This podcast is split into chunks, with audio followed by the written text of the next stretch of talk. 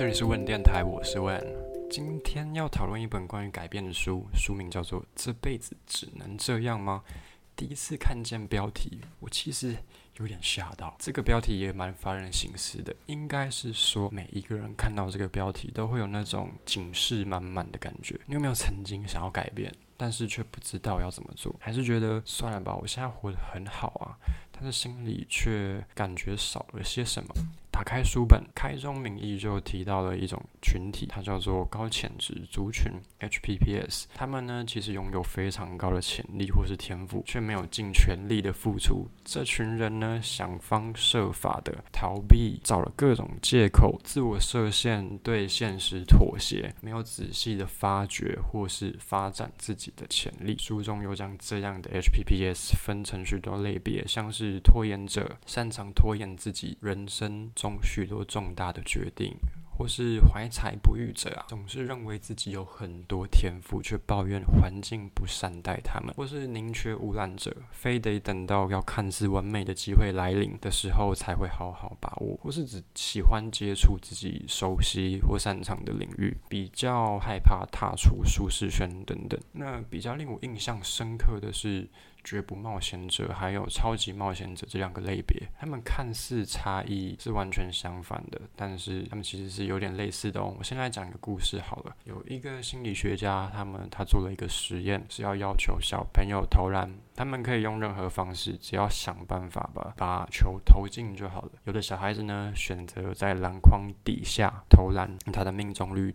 他的命中率当然就是最高的，最高的嘛，几乎百分之百。还有在篮筐中间投篮的，那他的命中就没有这么高了。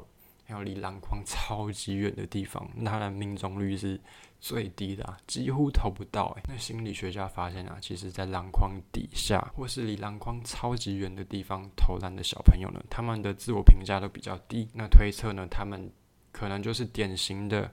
HPPS 绝不冒险者，顾名思义，就像在篮筐底下投篮的小朋友，他们会害怕有任何风险的事情，他们会尽量避开风险，即便这个风险呢是为了要追求自己的热情。那超级冒险者呢，他们会看似设立看似高大上的目标，实际上呢，因为目标通常都太遥不可及了，就像这个篮筐跟他们站的距离一样，所以绝大部分都无法达成。因此呢。他们有借口来避免风险，这两个看似完全相反的特质。实际上都有一个共同点，就是害怕失败。那我接下来来聊聊改变这个东西好了。其实任何形式的改变啊，都会伴随着一点点的恐惧，不同程度的恐惧、害怕、不习惯或是不适应。这代表着你要进入一个新的领域，或是一个新的环境，或是接触一个新的事物。像是啊，房间原本乱到爆炸的人，当他开始整理房间的时候，一定会是很痛苦的。或是你要学习一个新的技能啊，或是一个新的。东西，反正就是做一个你从来没有做过的事情啊，可能不原本不太像是你会做的事情。总归一句啊，改变也不是偶然行为像你啊简单啊。所以嘞，改变到底需要啥？首先呢，你要相信自己是可以改变的，这是最困难的部分了。你要抛弃那个自我设限的自己，像是我的背景只能做什么样的工作啊？我大学读什么系，我就只能做什么啊？或是我的 gay 个性就是内向啊，所以是不是不能做业务等等之类的？书中有提到，别再为自己找借口了，别再成为那一种自我设限的人了。其实啊，人不一定是过去经验的总和，你可以与那些经验和平共处。但是最重要的事情是你现在做的事情，跟你未来要做的事情，才是组成你最重要的东西。OK，所以勇敢的踏出去吧。那么接下来要讲几个改变的重要性或是关键。第一个。乐趣最重要的，我觉得是应该说书中认为最重要的地方吧，所以它放在第一个。你要做点开心的事情，你要保持一个，你要保持一个愉悦的状态，你要照顾好自己的心情。如果你是做自己喜欢的事情，就比较没差了，因为你本来就是开心的嘛。那如果这个改变是有一点不舒服，有一点。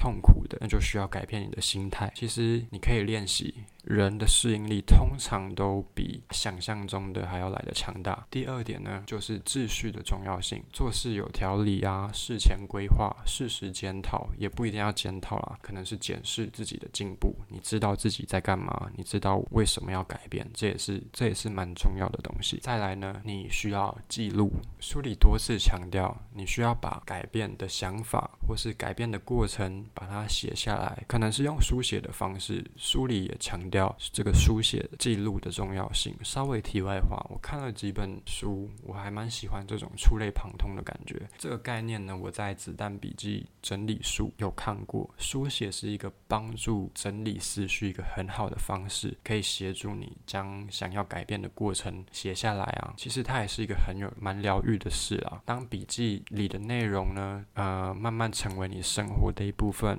你的目标慢慢实现的时候，还蛮有成就感。有机会再说这本书好了。接下来呢？啊，接下来就是专注当下，这点很难。因为你常常会工作工作到晃神，工作中也有蛮多是一个很无聊的部分。这时候就是可以练习你的专注力了，你的耐心。像我自己啊，我看书大概每十五到二十分钟，我就会发现我自己有点小晃神一下。你必须要在日常生活中的琐事找到这种 focus 的感觉，维持自己改变的动力。我自己是认为啦，它是一个培养耐心的好方式。那第四个。改变说话的方式，书中有提到，我们必须我们在改变的同时呢，必须要少说模棱两可的字眼，像是可能啊、也许啊、我会试试看啊、我应该会。其实，当你跟朋友出去，你要约朋友出去，你就知道，当对方说哦，他应该会去，哦，他可能会去吧，你会不会独揽他？我相信是会的。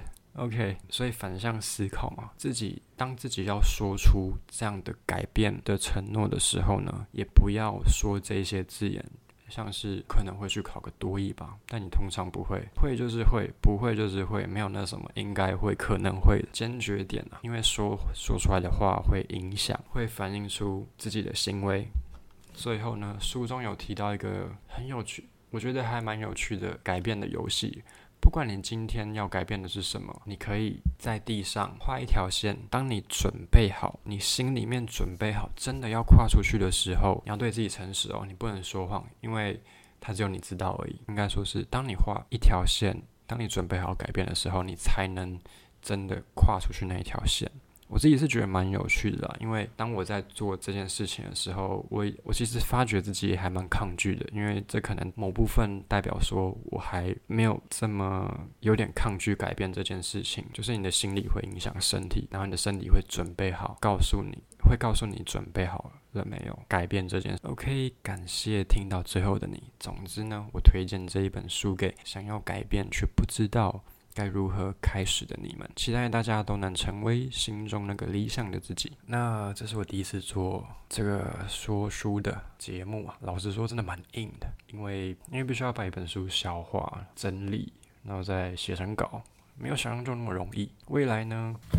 一个礼拜，呃，一个月可能会出个三本书，十天出一本。如果进度有提前的话，那就提前；如果没有的话，那就暂时先这样子。OK，希望你们今天会喜欢今天的内容，或是有任何要改进的，请跟我讲。大概是这样，拜拜。